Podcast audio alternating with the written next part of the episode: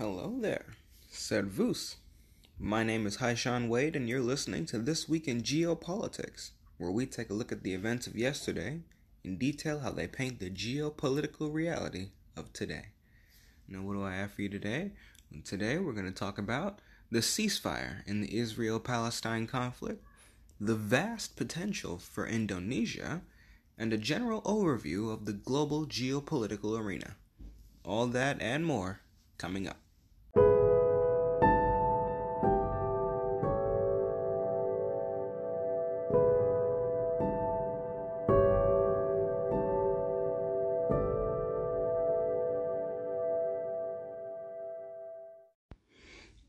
Let's get into the rapid fire news. So, we'll start the episode off by talking about the chief of the election committee in Myanmar uh, is currently considering the dissolution of Aung San Suu Kyi's party, um, the National League for Democracy. Uh, it is important to know, I believe it's important to know, that this election committee was created by the military, who is currently in charge of the country at the moment. So there's that little development in the Myanmar coup, otherwise known as Burma. I've taken to calling them Myanmar for today, but we'll, we'll move on. Uh, we have more cybersecurity breaches and critical U.S. infrastructure. Uh, chief amongst them that I gathered in my, uh, well, in my gathering of the notes for today's episode was a Florida water treatment plant that got hacked. Uh, hopefully, no one is uh, hurt because of this.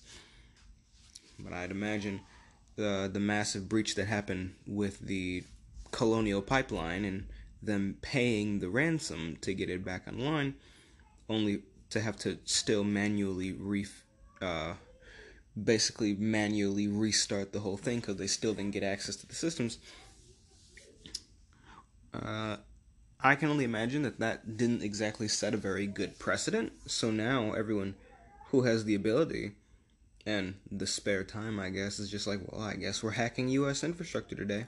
Maybe we'll get five million. Maybe we'll get seventy-five Bitcoin too.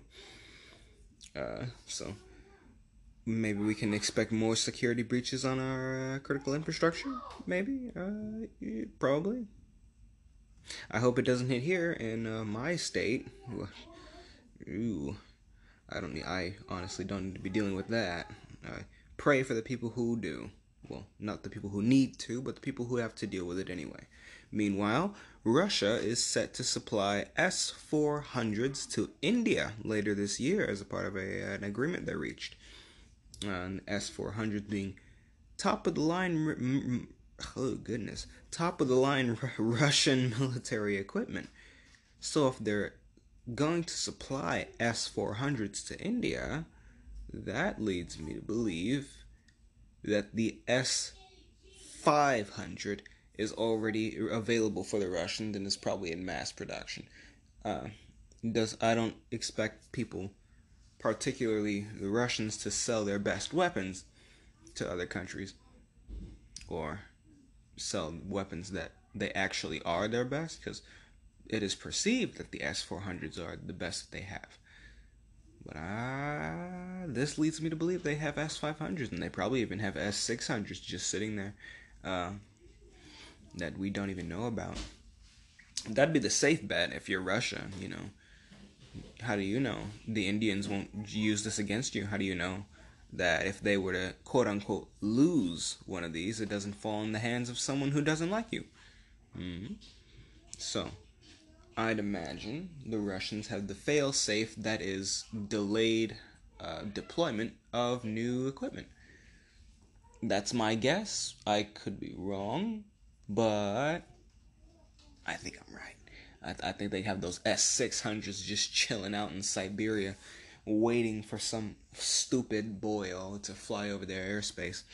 But regardless, uh, we have, while we're still technically in the region of, well, Eurasia, we're, we have China and Pakistani, Chinese and Pakistani diplomats meeting to deepen the ties of their bilateral relationship. Um, most likely in the form of more infrastructure projects and trade, as Pakistan is a key signatory key signatory, if I could speak today, a key signatory of the Belt and Road Initiative, and is kind of the gateway for China into the rest of Eurasia, namely into the Middle East, as it is through bits of either Afghanistan or Pakistan that China's even going to be able to reach Iran, who they've reached that massive deal for. Um, we talked about that a couple weeks back, how Iran has become a signatory of the Belt and Road in all but name, I believe, or whether whether it's official or not, I am now blanking on. But I know that they signed on to a massive trade deal and a massive deal for infrastructure investment, which basically means the Belt and Road, if we're being honest with ourselves and it talked about how that will enable the Chinese to tap Iranian oil and will basically make Iran independent from U.S. sanctions, particularly sanctions on Iranian oil, because they'll just sell it straight into the Chinese market, and they'll be able to do that with a direct rail link into China. So all the all the hubbub and movement within the Chinese financial sector about some, digital yuan and all that in their own digital currency, uh, the Belt and Road is probably going to help facilitate for direct and unhampered trade between China and the Belt and Road members. So, we could be seeing something like that in the future. I definitely know the Iranians uh, and the Chinese are going to be trading that oil in exchange for that cash. So there's that, and the part, the fact that China is deepening ties with Pakistan is likely to shore up the flanks of the project because the last thing you want is to make all this progress and then for the country that is closest to your border that allows you to even reach these uh, regions around the world to get cold feet and suddenly not like you anymore and decide that you know what they don't want your uh, trains to go through their territory that would be a terrible terrible worst case scenario for china uh, with regards to their ambitions for the Belt and Road. So it seems here that they are shoring up the flanks by improving relations with Pakistan, and we'll we can expect the Belt and Road to press forward at full steam ahead. So I guess that's pretty good for them. Uh, probably a horrifying uh, thing to witness if you're India, and is probably just another reason on the list of reasons why you would want uh, top of the line Russian military equipment, like uh, say an S 400. Mm-hmm. I swear this Cold War is so interesting to watch. But anyway, uh, while we're still on the topic, uh, yes, while we're still on the topic of Russia, kind of, you know, by proxy, we have Antony Blinken and Sergei Lavrov who met in Iceland ahead of the larger summit that is upcoming between Biden and Putin. Now, from what I can tell, uh, Antony, uh, Sir Blinken, was very, very uh, not so confrontational with Lavrov, um, which seems kind of odd given the re- confrontational stance the United States has taken uh, since Biden took office, particularly against Russia but I guess now the alarm bells of a Russo Chinese de facto alliance um, has reached the upper halls of U.S. foreign policy, and now he's desperately trying to put the brakes on that and secure a neutral Russia. Probably. We'll have to see how the meeting between Biden and Putin actually goes. And as a side note, I pray that this one, uh, this diplomatic meeting, goes a lot better than the one the U.S. and China had in Anchorage a couple months back. That was a national humiliation. I don't, I don't need another national humiliation, Sir Biden. Please, please. Oh. I have low expectations, but I feel like I'm going to be let down anyway. Meanwhile, we have food shortages uh, around the world that are sending yet more shocks to the global supply chain system. Uh, and the global supply chain has been getting uh, ravaged ever since the world decided to go into mass lockdown mode and we're probably going to see famines. Probably. We'll have to see how a lot of the food producing nations uh, start to reopen. Uh, the US and Russia are open, so that should alleviate quite a bit of the problem. Probably not all of the problem, though. Uh, there are strikes in India over the farmers, well, from by the farmers over new laws, and I'd imagine India is at the very least producing the food to feed itself, and that's a over a billion people to be worried about for the for the topic of famine, especially in a country with a long history of famines. Uh, China being another country, but the Chinese can are neighbors with the Russians, so I'd imagine they can import food grain stuffs from the Russians and then import more tropical type fruits and vegetables from Southeast Asia in from ASEAN and RCEP, the massive free trade deals that they've gotten. So, as far as food is concerned, I don't think the Chinese have too much to worry about. And I'm pretty sure India is still good for now. You know, you always have to keep an eye on India. Mm. Africa, though, ho ho, that may just be a whole different story. A horrifying story, but a different one, and that's before you get to the water wars between Ethiopia and Egypt.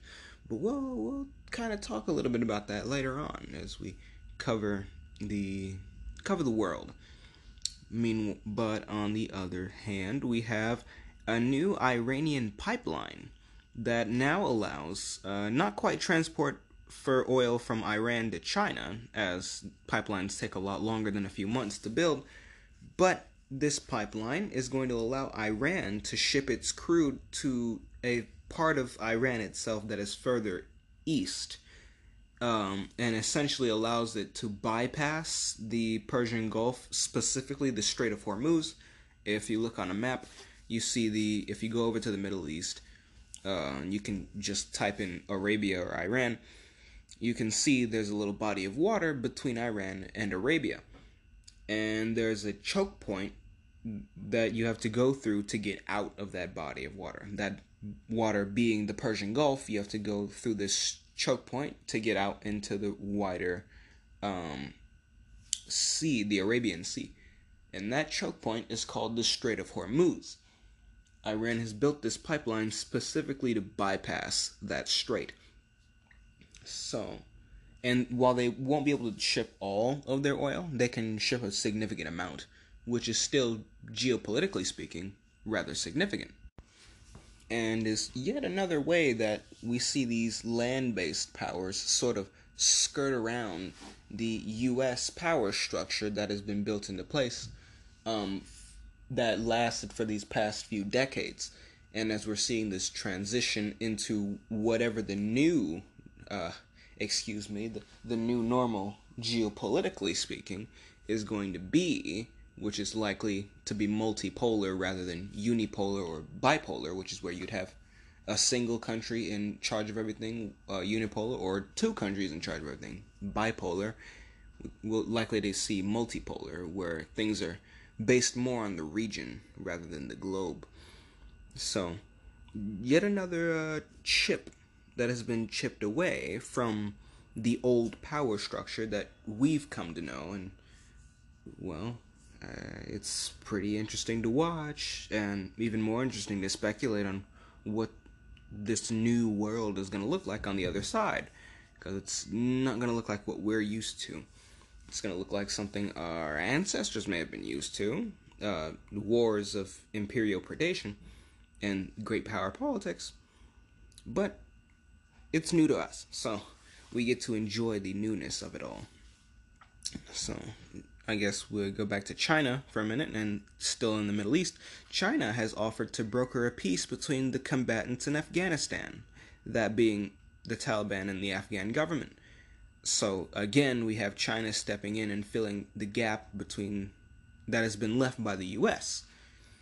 Uh, so, uh, things are shifting. Things are really shifting. China is getting assertive uh, in the places it feels it needs to be. I I don't expect the Chinese to go walking into Syria But luckily, the Russians are already there, and they're more than happy to let other people deal with the rest of the region.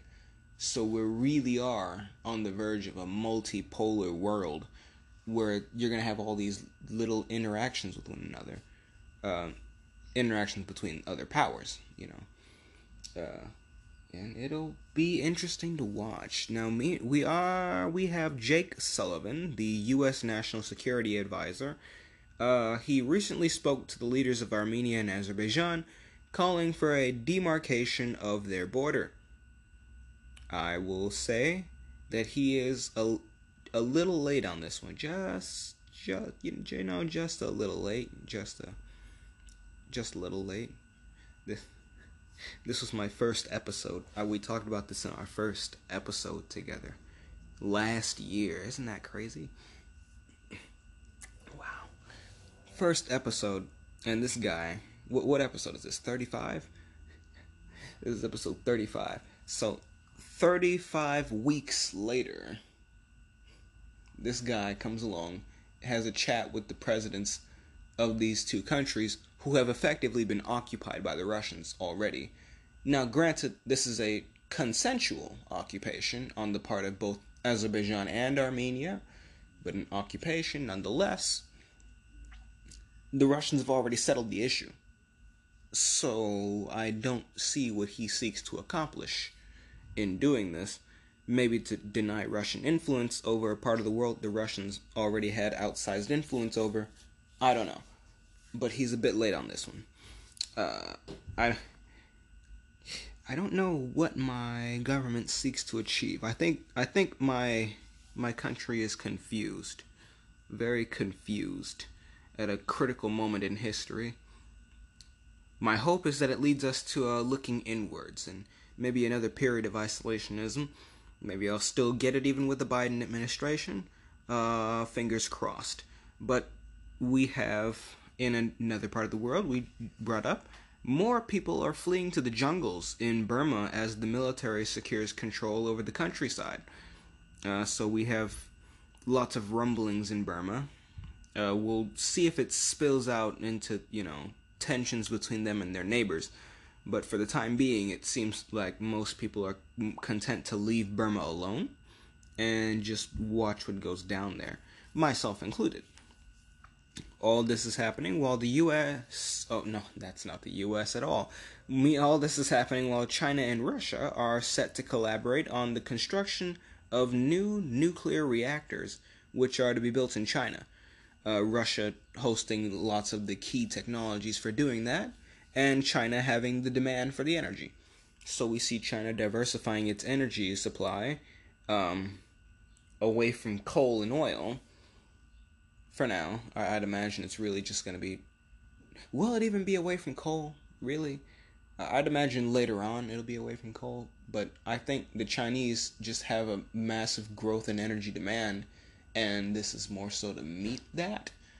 Uh, otherwise, they wouldn't be building still new coal power plants, and they probably won't feel the need to import oil from Iran, and probably even tap the wider Middle East at some point in the future. Iran is right there. And the Middle East loves its pipelines. so, I think China's just expanding its energy supply uh, and diversifying it, being a a nice little addition to the expanded supply. Uh, and it's nice. It is interesting to see. Uh, probably scaring my American foreign policy experts who are concerned about a Russo Chinese alliance, and this is not letting them sleep at night, I'd imagine. Uh, speaking of the U.S., uh, our U.S. destroyer sailed through the Strait of Taiwan. Um, meanwhile, the UK backed down from sending a destroyer into the Black Sea, instead, choosing to send a patrol boat. So that's the current state of the Western military powers uh, if you don't consider the Russians Western. I would, technically, because, you know, mo- more than half their population lives in the European side of Russia, but they are Eurasian power. So, Eurasian? Asiatic? Uh, they, they exist in a weird place in the globe. So we'll just refer to them as the Russian. All right. But that is the rapid fire news, and in just a moment, we'll get into the meat. All right, we're getting it into the meat now, and we'll start with an update to the Israel Palestine war. Well, the latest fighting in that war. And we'll start with the a few words from the Ayatollah of Iran. So Ayatollah Ali Khamenei, the supreme leader of Iran, has made a call for Muslim states to back Palestinians. He goes on to say, quote, Muslim states must sincerely support the Palestinian people, end quote. Now, he specifically emphasized doing this through military, financial, and physical physical reconstructive means, such as aiding in the rebuilding of infrastructure uh, in Palestine that would be damaged as a result of the fighting. And of the people who've responded to this call, Egypt has pledged 500 million to help rebuild the Gaza Strip and is currently sending medical aid to Palestine. Uh, now, is Israel. Egypt is not the only country to answer this call, as Jordan, or at least operators within Jordan, have sent drones over the border into Israel. Uh, Israel has shot down a lot of drones that have been coming from Jordan, which is the next door neighbor, straight east from Israel and Palestine. So Jordan and Egypt are in. Iran is obviously in. Uh, meanwhile, Benjamin Netanyahu's prime minister, uh, oh, he's goodness, Benjamin Netanyahu, Israel's prime minister, there we go, has allowed for a ceasefire with Hamas, uh, who were the fighters in the Gaza Strip. And he's allowed this ceasefire. Uh, now, Hamas had actually been calling for a ceasefire days prior to this, which the Israelis refused to oblige. Um, likely because they wanted to carry out military operations that they'd already set into motion, and probably to deny Hamas the ability to regroup after the damage had already been done. Because um, they fired those rockets, uh, they got a, a Hellfire missile thrown back at them, and then they were there was calls for a ceasefire. Uh, so obviously, the Israelis, who at that point were on the counteroffensive, didn't want the ceasefire. They wanted to do their bit of damage first, and then have the ceasefire, so that it basically wasn't just a hit and run, geo a geopolitical hit and run, where the Hamas fighters get off scot free and Israel is hurt. So it's a tit for tat. That's what I believe the reasoning behind this is. Um, a mutually assured destruction. Uh, not to the degree of killing each other, but to the degree of killing people. Um, speaking of uh, killing people, as of now, over 4,000 rockets have been fired from Gaza into Israel, and that in addition to the rockets that were fired from Lebanon and Syria into Israel, although those were much fewer in number. So a lot of rockets, and over 200 people lay dead in this conflict total. So that's both sides, and 15,000 wounded. Now, again, these are what we can confirm, uh, or the best guess, I should say, because I'd imagine people still under the rubble of collapsed buildings probably aren't accounted for. So, a tragic incident, really all these people who are hurt and dead. And we can only imagine what the death toll would be if the Iron Dome hadn't intercepted so many of those rockets. Again, I brought this up in the last episode where people were talking about a disproportionate response and Israel having an overreaction to these measly rockets that were fired at them and I brought up that had those rockets, a lot of them not been intercepted by the Iron Dome, we'd be having very different conversations about who did and didn't overreact. So, and that was something I had seen most people kind of overlook. Uh, the people who were critical of the conflict itself, namely. Uh, so, and I guess it's sort of a me stepping out into my own, I should say. But more importantly, uh, this is a big mess, uh, and it's sparked animosity, deep animosity overseas, where we have groups of people, uh, extreme pro-Palestinian activists who have actually went out through their neighborhoods uh, looking for Jews to beat and kill. So that's not exactly something you like to see. And it's kind of strange to think about in this modern day where we like to believe that we've put things like that behind us. And then all of a sudden it's just right back right back at the forefront. Now, granted, not everyone who's pro Palestinian is going to do this because people who are pro Palestine aren't monsters. But it is sort of dangerous, dangerously curious too, but dangerous that we see things like this and really makes you wonder what would happen in the future if something like a war between major powers were to break out. Um, what type of I, I, my my main interest would be the propaganda. I the propaganda.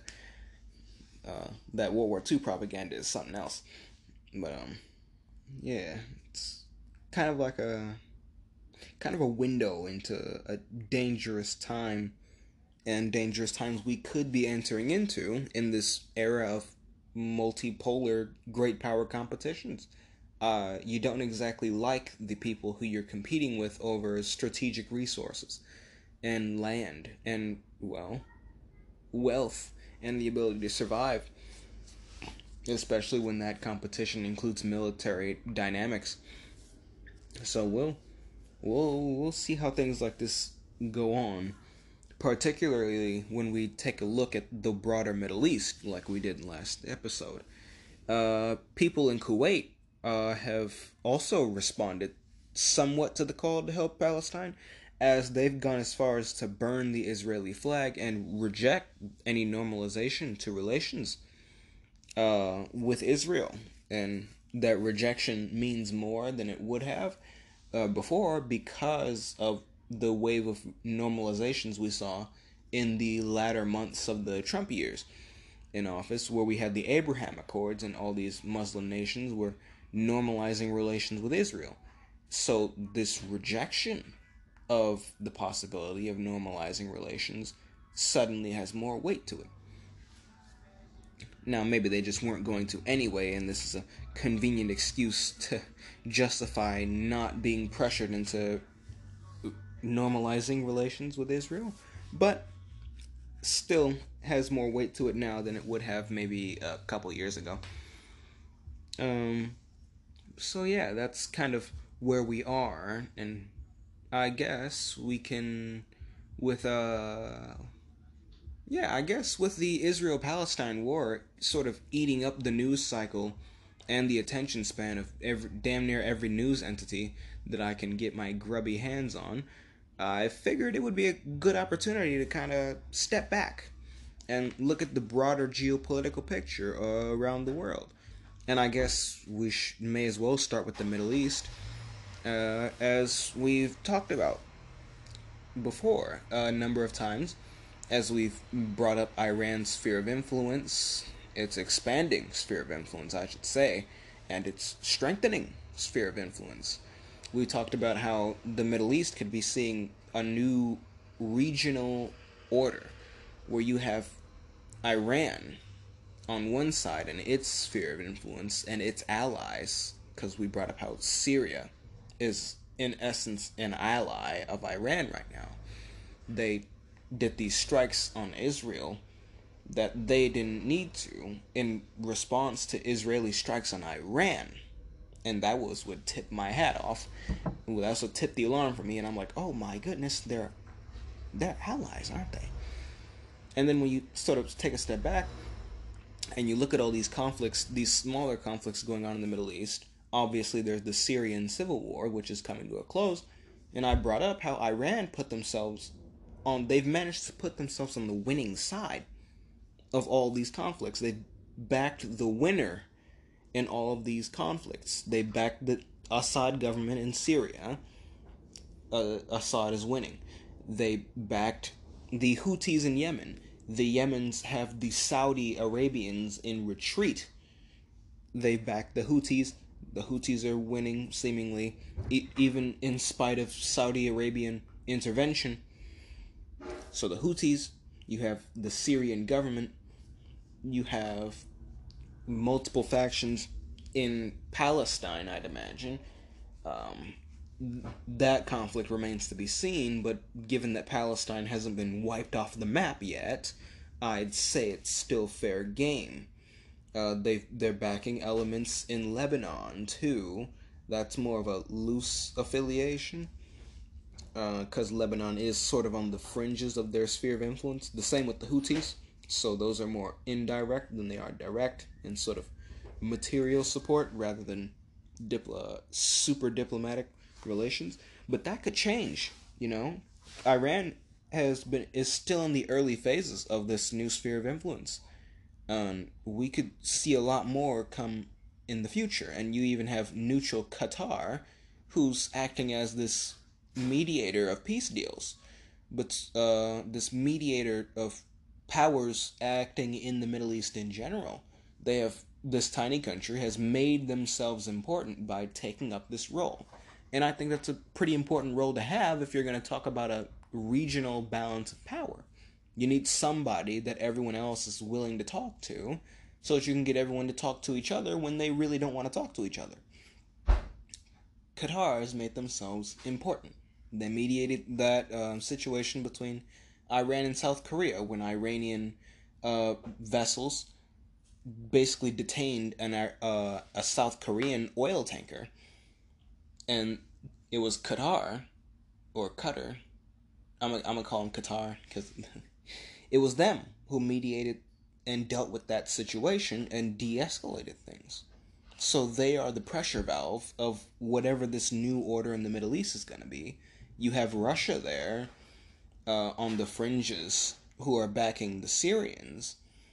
Um, but Russia's largely keeping to themselves, content with their gains in the Caucasus, and really just assisting allies in whatever their ally needs at this point. and China doesn't want anything to do with the Middle East other than the energy. But they're going to get that from Iran, and the rest they can source from Russia.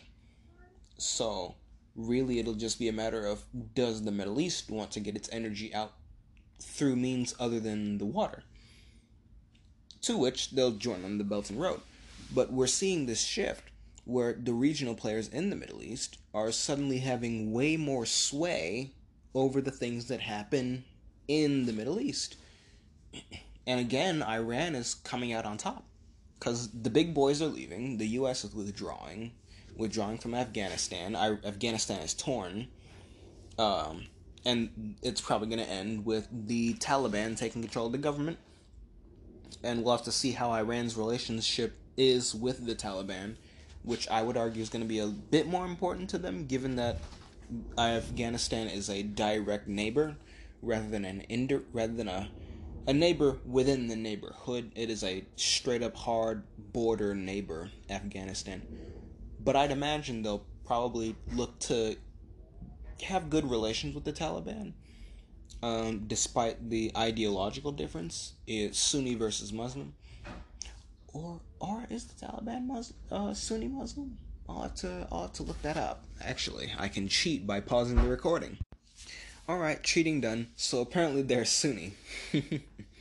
and interestingly enough, they refer to themselves as the Islamic Emirate of Afghanistan. There's a little fun fact that I gathered while cheating. But yeah, we have, I'd imagine that despite this, you're going to have Iran seek at least neutral relations with the Taliban. Um, but we see Iran sort of coming out on top as the regional hegemon here, uh, especially now that they've been given that lifeline by China that they're probably going to use to dump their oil onto the Chinese market now that they don't need to go through the Strait of Hormuz, and that was just that on top of this pipeline that they built for themselves. Iran, after a long struggle, is coming out on top. And Israel is on the back foot. Saudi Arabia is normalizing, or at least attempting to re normalize relations with Iran, of all countries. Uh, and that was after they decided that they were going to start trying to mend relations with Syria. Again, this is Assad's government in Syria. So they're in retreat. Arabia is in retreat from Yemen. They're normalizing and relations with Syria, and they're trying to have a dialogue with Iran. They have been defeated comprehensively within their region, and it is them who have been contained. We this strategic policy from the US and a lot of its key allies in this region was to try to contain Iran and to keep Syria down and contain the influence of Russia. But now we see the reverse has happened, where it is Arabia who has gotten contained, and now Israel is getting bogged down in Israel. They're tied up in conflict uh, with the Palestinians right now. They can't go out and intervene in other people's business if they have rebels to deal with in their own territory, who are then being backed up by outside powers like Iran and Jordan and Syria and Lebanon and Egypt. Egypt has even stepped in, uh, reasserting themselves as a part of the Middle East and they've effectively become a part of the new balance of power too and the iranians by establishing themselves uh, in an unofficial manner but i'd imagine it'll be official soon enough as the dominant power in the region egypt has thrown their lot in with iran and iran played this card between israel and palestine excellently to where they have rallied support even support from Turkey. Somehow, Shia Iran has become the champion for Muslims in a Sunni dominated Muslim region. You can't make this up. Iran is on top in the Middle East. And Israel and Arabia are on the back foot. Arabia is going to be neutral, and Israel is probably going to get bullied for the next decade. That's what I see they're going to be on the back foot. They're going to be on the defense for the foreseeable future, especially because the United States is withdrawing. The U- U.S. has yet to really address the conflict in Israel and Palestine, and we have a there's a ceasefire there now. So maybe just like um, maybe just like good old uh, Jake Sullivan, the U.S. National Security Advisor, they'll get to the topic of the fighting in Israel uh, 35 weeks later and we can do an episode on it. But we have the US falling back, which is enabling this new balance of power to come about in the region. And everyone was so worried about, oh, the power vacuum, oh, the power vacuum. The countries here can fill the vacuum themselves. Just give them time. And here we have it. They are more than filling the vacuum. Iran, Syria, Russia to an extent. Arabia, Egypt has even stepped back in. Turkey has stepped in. The vacuum is being filled almost immediately, really. So, the Middle East has gone from this point of the world that you I just didn't want to even look at anymore to something that has genuinely intrigued me. And I'll I guess I'll leave it there cuz I'm talking about the same thing, but I'll use that to sort of segue into let's look at what's going on everywhere else. We have this new balance of power in the Middle East, Iran's massive sphere of influence, and the eventual diplomatic isolation, the de facto diplomatic isolation of Israel. But we also have a spat between the EU and China. Uh, the Chinese holding all the cards, um, revealing further how weak the EU is, uh, given that the EU can't really do anything about the Chinese sanctions on them. and that's probably what sort of sparked this call for um, uh, tr- renewed trade relations between the two.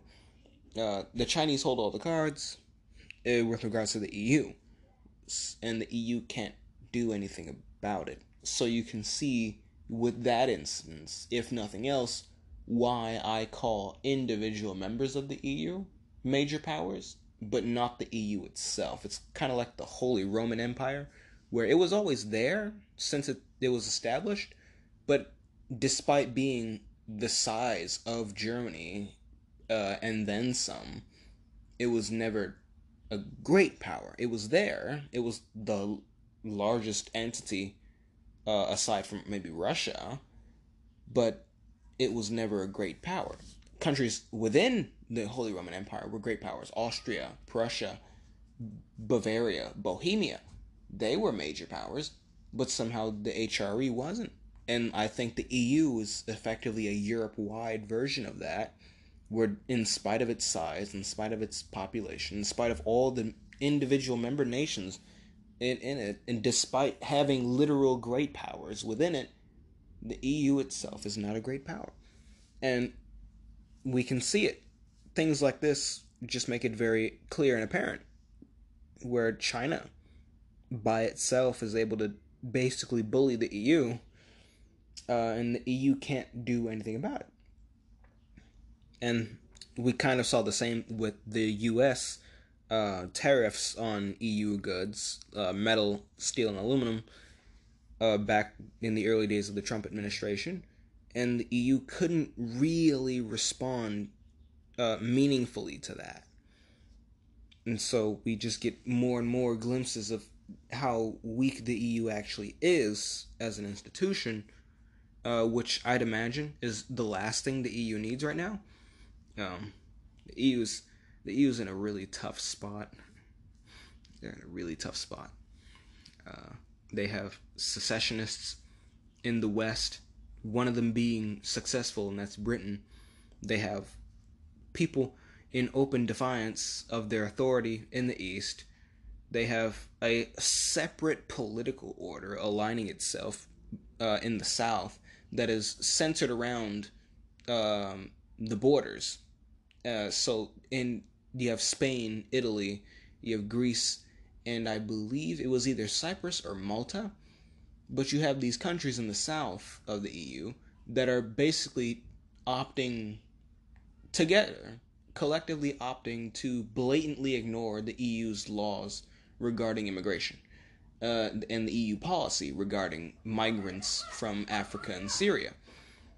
Uh, to the point where you have the Spanish border patrol uh, throwing people off the ledge back into the, the shallow waters just below the ledge and saying, yeah, you, you can't come here. And Greece even put up a wall to stop migrants that were coming in from Turkey when Turkey basically let the floodgates open. You have these countries who are in blatant opposition to the EU's official policy, and the EU can't do anything to stop them. It can't police internally without the consent of the individual members. So the EU, that acts like a federal system, is more and more being exposed to be confederal in actuality, and in some ways even weaker as a central authority than that. Uh, when they get into spats with uh, actual foreign entities. So the EU's in a rough spot, and we'll see how things go with the individual members of the EU. You have countries like Greece threatening to extort them just to maintain their presence within the EU. So that's a whole Uno reverse card there where it was like Greece is dependent on us. No, no, no, no. Well, maybe maybe if you give us concessions, we'll stay. Suddenly, you need us. And it's like it's weird what the EU is becoming right before our very eyes and it'll probably be even weirder when the institution is effectively non existent, but no one wants to say it. That's going to be the weird part, I'd imagine. Um, then there's the current Russian position. Now, Russia, uh, being a personal favorite to watch, uh, I've decided to talk about in this kind of overview of where the world is right now. Um, and that's because they're kind of doing a lot. They're really, they're doing a lot, and it grabs my attention very easily. They have this. They have the northeast route, which is the water along their northern coastline in Siberia, because the ice is getting, um, the ice is melted enough to where you can almost reliably send cargo through there. And that's sort of what they're building all these icebreakers for. If I'm not mistaken, they're they have two and they have eight in total that they are set to have in the near future. And they're going to use that to make themselves an alternative, a viable alternative to the Suez Canal. And the, the just another instance of global supply chains being shocked was when that boat got stuck in the Suez Canal, and you had all those boats that were just parked outside the canal because they couldn't get through. And now Russia is uh, making themselves available as an alternative. Canada caught on a bit later, but they did. So kudos to Canada for remembering that they have the Northwest trade route, the, the Northwest Passage, which is the same thing except it's along Canada's northern coastline and we'll see what the Americans do with regards to that because we do have Alaska up there. I don't know if uh, our leadership remembers that or if the leadership is even concerned about these trade routes sort of being shifted into new directions because this is going to be monumental. We're talking trillions of dollars of trade being redirected to three routes rather than choosing mainly to just go along one, and that's the Suez.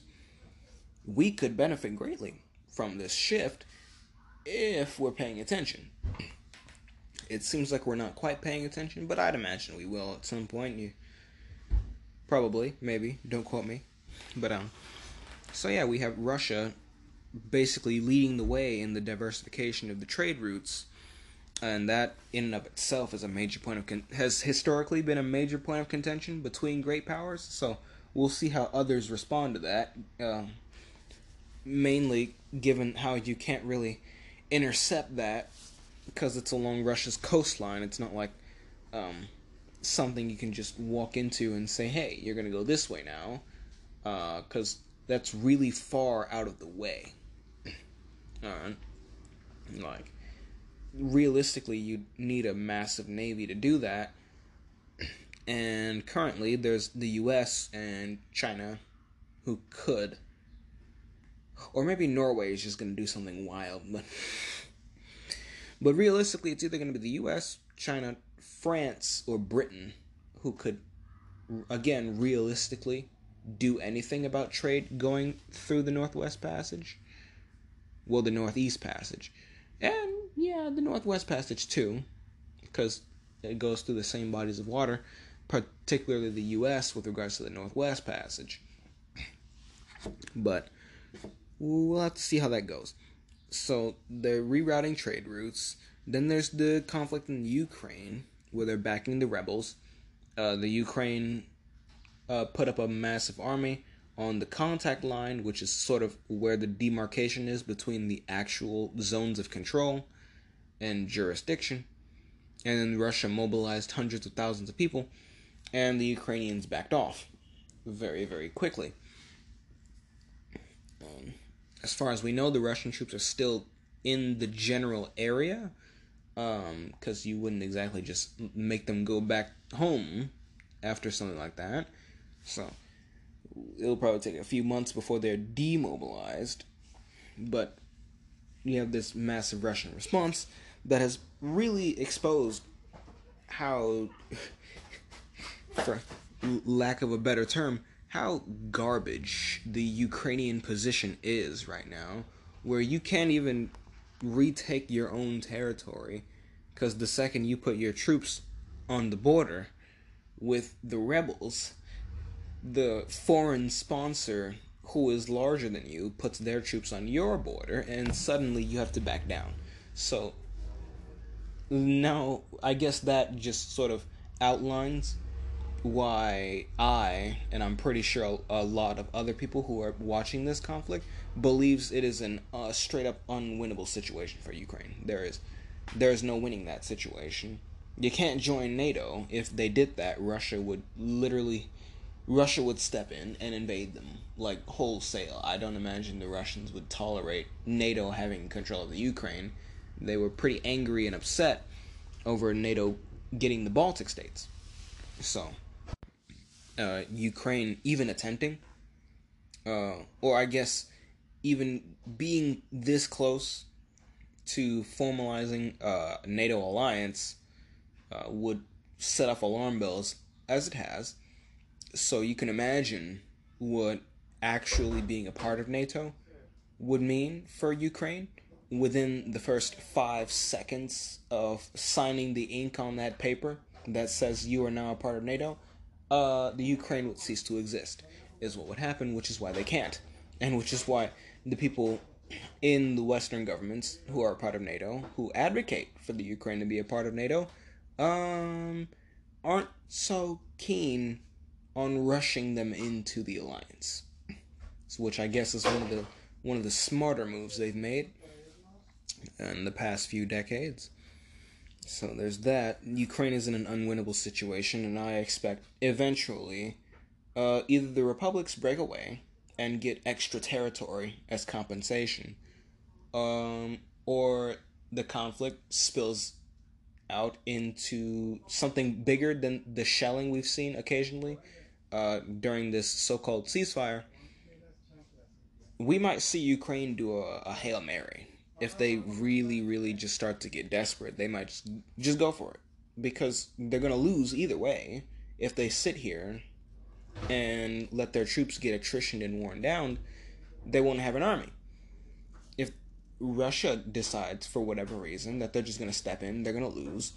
Uh, if they keep trying to bash their heads against the contact line, they're gonna lose because the Russians are backing the rebels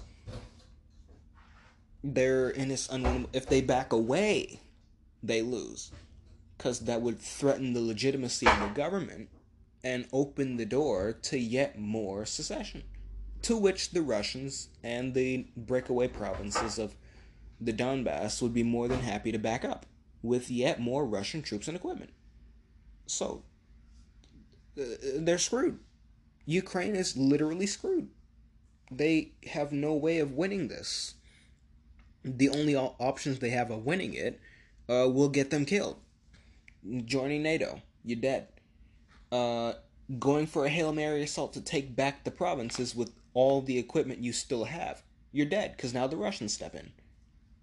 Uh, you know, in a formal manner, where they actually put their army into your country, you join NATO. Russia steps in and you die. You back away. You die internally because you you are not legitimate anymore if you you lose. Now the Russians are even more on your border. You think the Lugansk and Donbass, uh, Lugansk and Donetsk are gonna be little? You think they're not gonna be little troublemakers on your border? No, they're gonna be big troublemakers. Except they're gonna have the Russians backing them, so you can't do anything about them being troublemakers on your border. They lose. Ukraine is literally in the most unwinnable position I have seen in my lifetime. The US had a better chance of winning the war on terror than they do of winning their own civil war, and that says everything that needs to be said. Then you have Russia improving uh, their relations with China, so shoring up the flank, the big one, in the east, um, even shoring up relations with countries beyond their periphery, like Iran um, and Turkey to an extent. So that's China, Iran, Turkey, Afghanistan being the missing link, but they even have uh, somewhat good relations with Japan.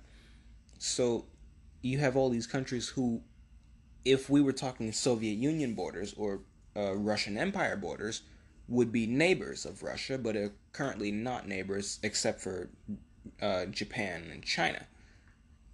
But now that Russia has control over the Caucasus, um, we could see them move in somewhere. There's been fighting between Tajikistan and Kyrgyzstan, who both are part of Russia's military alliance and both already have Russian troops stationed there. So, if more fighting breaks out between those two, it is almost guaranteed that the Russians will step in because they're already there. That fighting there would threaten their logistics and their ability to support their troops that are there. So they would let it they would let the two sides fight it out like they did with Armenia and Azerbaijan and then they'd step in. And at that point, they would be welcomed by both sides of the par- of the the mess like they were in the Caucasus. It's a brilliant move. Uh, eh, it makes everyone happy. At least for the time being, it makes everyone happy. Uh, unless you're Georgia, in which case it was a straight up war with you and Russia, to which you were always going to lose. But we could see a repeat happen in Tajikistan and Kyrgyzstan, which would be Russia moving into Central Asia and giving them a really good anchoring position because uh, they can move through Kazakhstan. Kazakhstan is also a part of Russia's military alliance, the CSTO, the Collective Security Treaty Organization, which only leaves Turkmenistan and Uzbekistan. Uh, but that still means vast swaths of Eurasia, or would, uh, in essence, be in Russia's direct sphere of influence, militarily speaking. To which, what's two more? Uh, Uzbekistan and Turkmenistan. So I see them either moving into Ukraine or moving into Central Asia, and these are event based scenarios where something has to happen to which the Russians will respond. Um, Russia taking direct action is, uh, at this point, we can observe as a last resort. So, but Russia taking advantage of something else that's already happening is a reliable uh, guess as to what they'll do. So we keep our eyes on Russia's neighborhood because it can open the door for Russia to walk in. Excuse me. So that's the Russian position, and it's a pretty good position if you're Russia. You're making steady progress on what effectively reassimilating uh, former provinces of yours. And the said former provinces are largely happy that you're doing so. Of course, there's the Ukraine, but the Ukraine can't win anyway, so uh, what's the point in caring what they think? That's the Russian position, a very interesting one uh, that gets more interesting by the day, especially as they deepen ties with China. Meanwhile, you have the Libya. Excuse me. You have Libya, the situation there, where they too were in a civil war. Technically a part of the Middle East, but on the far fringes. Uh, outside of Iran's sphere of influence, but well within Turkey's. Now they are currently making a unity government, um, the success of which will remain to be seen. Because uh, they have an election. They ha- right now they have an interim government, and then they're going to have an election in, right before Christmas of this year now. I thought it was going to be last year, but it's this year apparently that they're going to hold this election. And I brought up that there are militias, large militias in highly populated centers in the country who are already saying they're not just not going to accept the results of that election. So when you have factions like that who are militant by nature already saying, yeah, that we're not abiding by that, uh, I'd imagine so long as their guy doesn't win, then what what can you expect really from whatever the new government is? And even if it does succeed, there's the possibility that it leaves the door open for outsized influence from the previous government, that is, uh, the current Libyan government right now, which would mean opening the door for Turkey to stay involved in the region and who knows where that'll go. But my guess is that this unity government is going to fail just due to the forces in play that we can observe.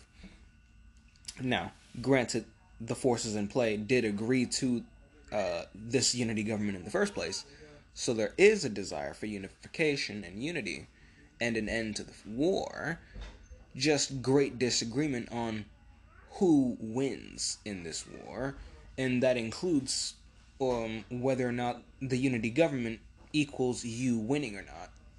So, if you say, think that the unity government means someone else winning the war, well, you're not going to elect the liberty. You're not going to elect that government at all. You're going to fight it.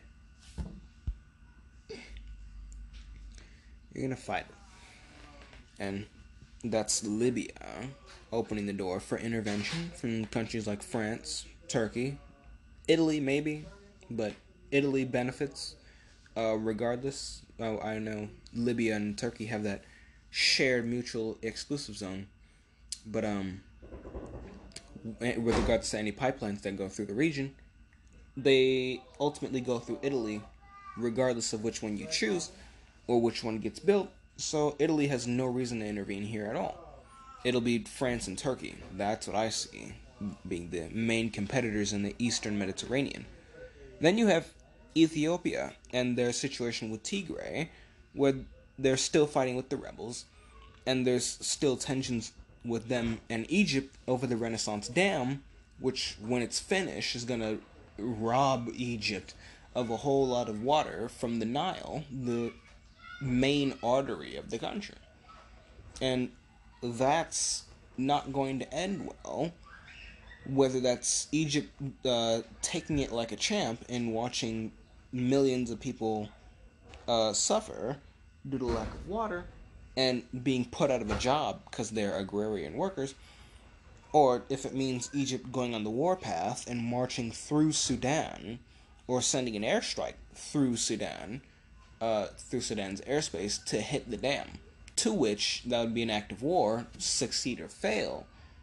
And, well, suddenly, two regional powers would be at war, which could be exploited by other members in the region, like a new Libyan government, Turkey, France, potentially Israel. We'll have to see where they go, and Arabia, and maybe even Iran if they back the right candidate in the war again, which I guess would be Ethiopia. That that'd be the safe bet. Uh, manpower wise, it'd be Egypt, but Ethiopia is in the mountains, so manpower doesn't mean all that much there and then be marching through Sudan. So Sudan would probably either try to main, remain neutral or they'd side with the Ethiopians because they were going to get free energy from that dam. Well, not free, they'd get cheap energy. So sabotaging the dam is a sabotage of Sudan's national interest. So that would make Egypt the enemy. They'd be fighting two countries for the price of one. And I don't think they're going to pull out of that tailspin without some major foreign assistance, like, say, Turkish foreign assistance. You know, Egypt Egypt did used to be a part of that Ottoman Empire, didn't they? Yeah, maybe they should maybe you should come back into the fold. And then maybe we'll back you up in this war that you can't win. Hmm. Maybe we'll send our troops there. Make sure you're safe. New Ottoman Empire? Potentially. Conflicts tend to break down uh, the ability of countries to enforce their borders, uh, particularly when they're losing or when they need all their strength to fight on a single front. So, we could see something go down. See something go down. I'll always bring that up with that dam. We could always see something go down, and I'd imagine the Tigray rebels could be utilized as a as a uh, a really nice thorn in Ethiopia's side uh, on the part of anyone who's in conflict with Ethiopia, maybe even Iran. Maybe they don't necessarily feel they can win, but if they back themselves on Egypt's side in that conflict, you could throw some money their way. They could do some damage. They could do some damage. Although Africa as a whole, despite a massive militancy problem, which is inviting former colonial powers back into the region, namely France, Portugal, and Turkey, uh, all in different corners of the continent, interestingly enough. You have France in the west, uh, you have Turkey in the northeast, and Portugal in the south. So, we could see something go down there, and then there's China coming in through the the east with their growing influence with regards to trade and Chinese businesses in these countries as an extended version of the Belt and Road Initiative. So we have four potentially colonial powers here, three of which having already been colonial powers in Africa, but China being the newcomer here out of the necessity of their economic structure. But while we could be seeing a potential for those four countries and maybe more in the future to be competing over who controls what in Africa at some point, uh, it is interesting to note, but it's also uh, important to mention that Africa as a whole does have a moderately bright future as they've they've established a continent-wide free trade deal. So we could see them on the rise as they a lot of them have been as you know developing countries who are being allowed to develop for the most part. We just take a look at Ethiopia and that dam that they're building. That's development if I've ever seen it. The, then there's the East African Federation which is a potential challenger should it become a a, a properly established thing. It's going to take some time to establish itself it could become a potential challenger to Ethiopian preeminence in East Africa. And it'll have China as a backer. That's what I believe. Uh, well, China may just play neutral in these two sides, but we could be seeing a new shakeup in the Eastern African region, uh, particularly while Ethiopia is busy with their civil war and busy with the fallout from building a dam that's going to hurt Egypt. And that's going to give the Federation, this East African Federation, the time to sort of come into its own. Maybe. We'll have to see. Of course, there's also the Cold War in Asia, but things have kind of gone quiet over there for a little bit. But I guess, kind of on the topic of that Cold War, we have some bonus speculation on Indonesia. Because Indonesia uh, has some things going down internally that I think could spell something major. And I'll talk about that in just a minute. Alright, now we'll get into a bit of a bonus speculation part of the episode. And that is sort of the massive potential I see in Indonesia as being the Japan 2.0. Now, recently, Indonesia and this is kind of the story that caught my attention and drew me to Indonesia to talk about it. Uh, recently, they deployed 400 additional troops to the Papua region. Uh, Indonesia is a long chain of islands just north of Australia, and Papua is the largest island in the easternmost edges of that island chain. So they've deployed these troops there, in addition to the thousands that they already have there.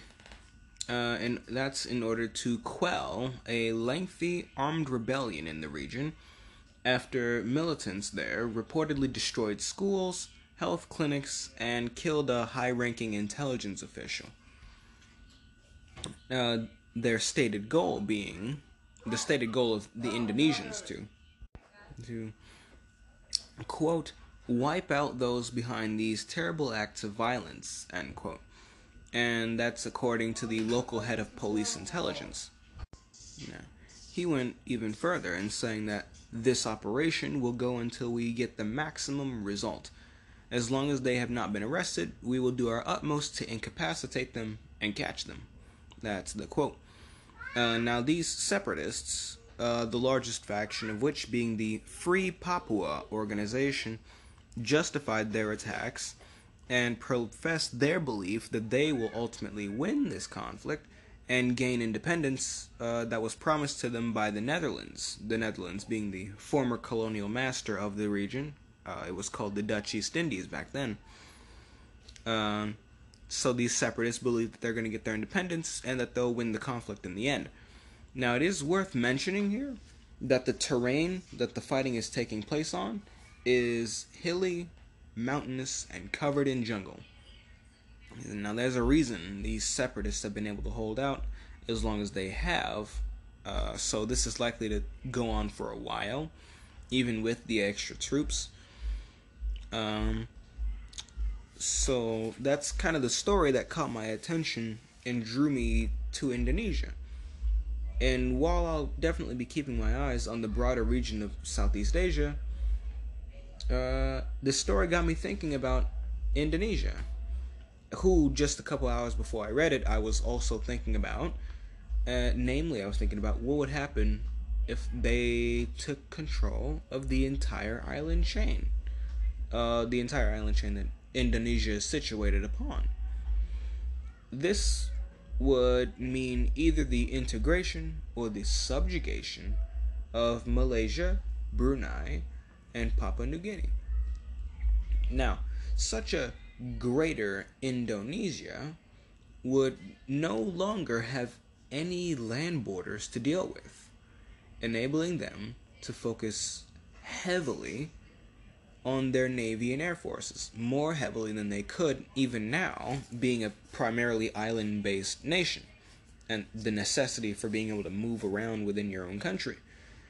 Uh, and this country, this greater Indonesia, would have a combined population of 270 million from Indonesia, 32 million from Malaysia, 430,000 from Brunei, and 8.7 million from Papua New Guinea, which, uh, not to be confused with the Papua region within Malaysia, well, not within Indonesia itself.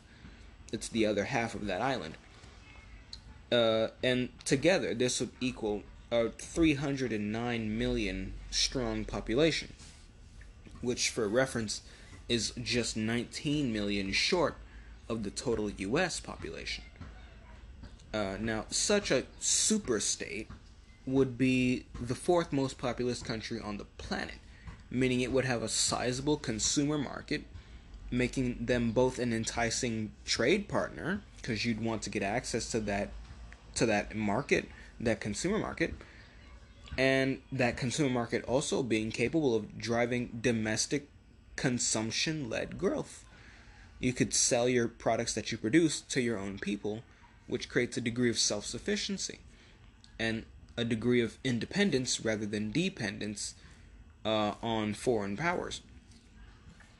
Now, I know, uh, and I learned this uh, a while back, that Java, the island where Indonesia's capital is, uh, the island there is the most populous island in the world. Half of those 270 million people living in Indonesia live on this island specifically. Um, so you can imagine that that's created a bit of an overpopulation problem there to the point where some of their cities, the, some of the buildings in their cities are sinking. There's just so many people there, and the land underneath just isn't stable enough to support the population. So, what you have is this this this pressure, this immense pressure that's pushing the Javanese, the people on this island, to migrate uh, to the larger yet less populated islands within the country.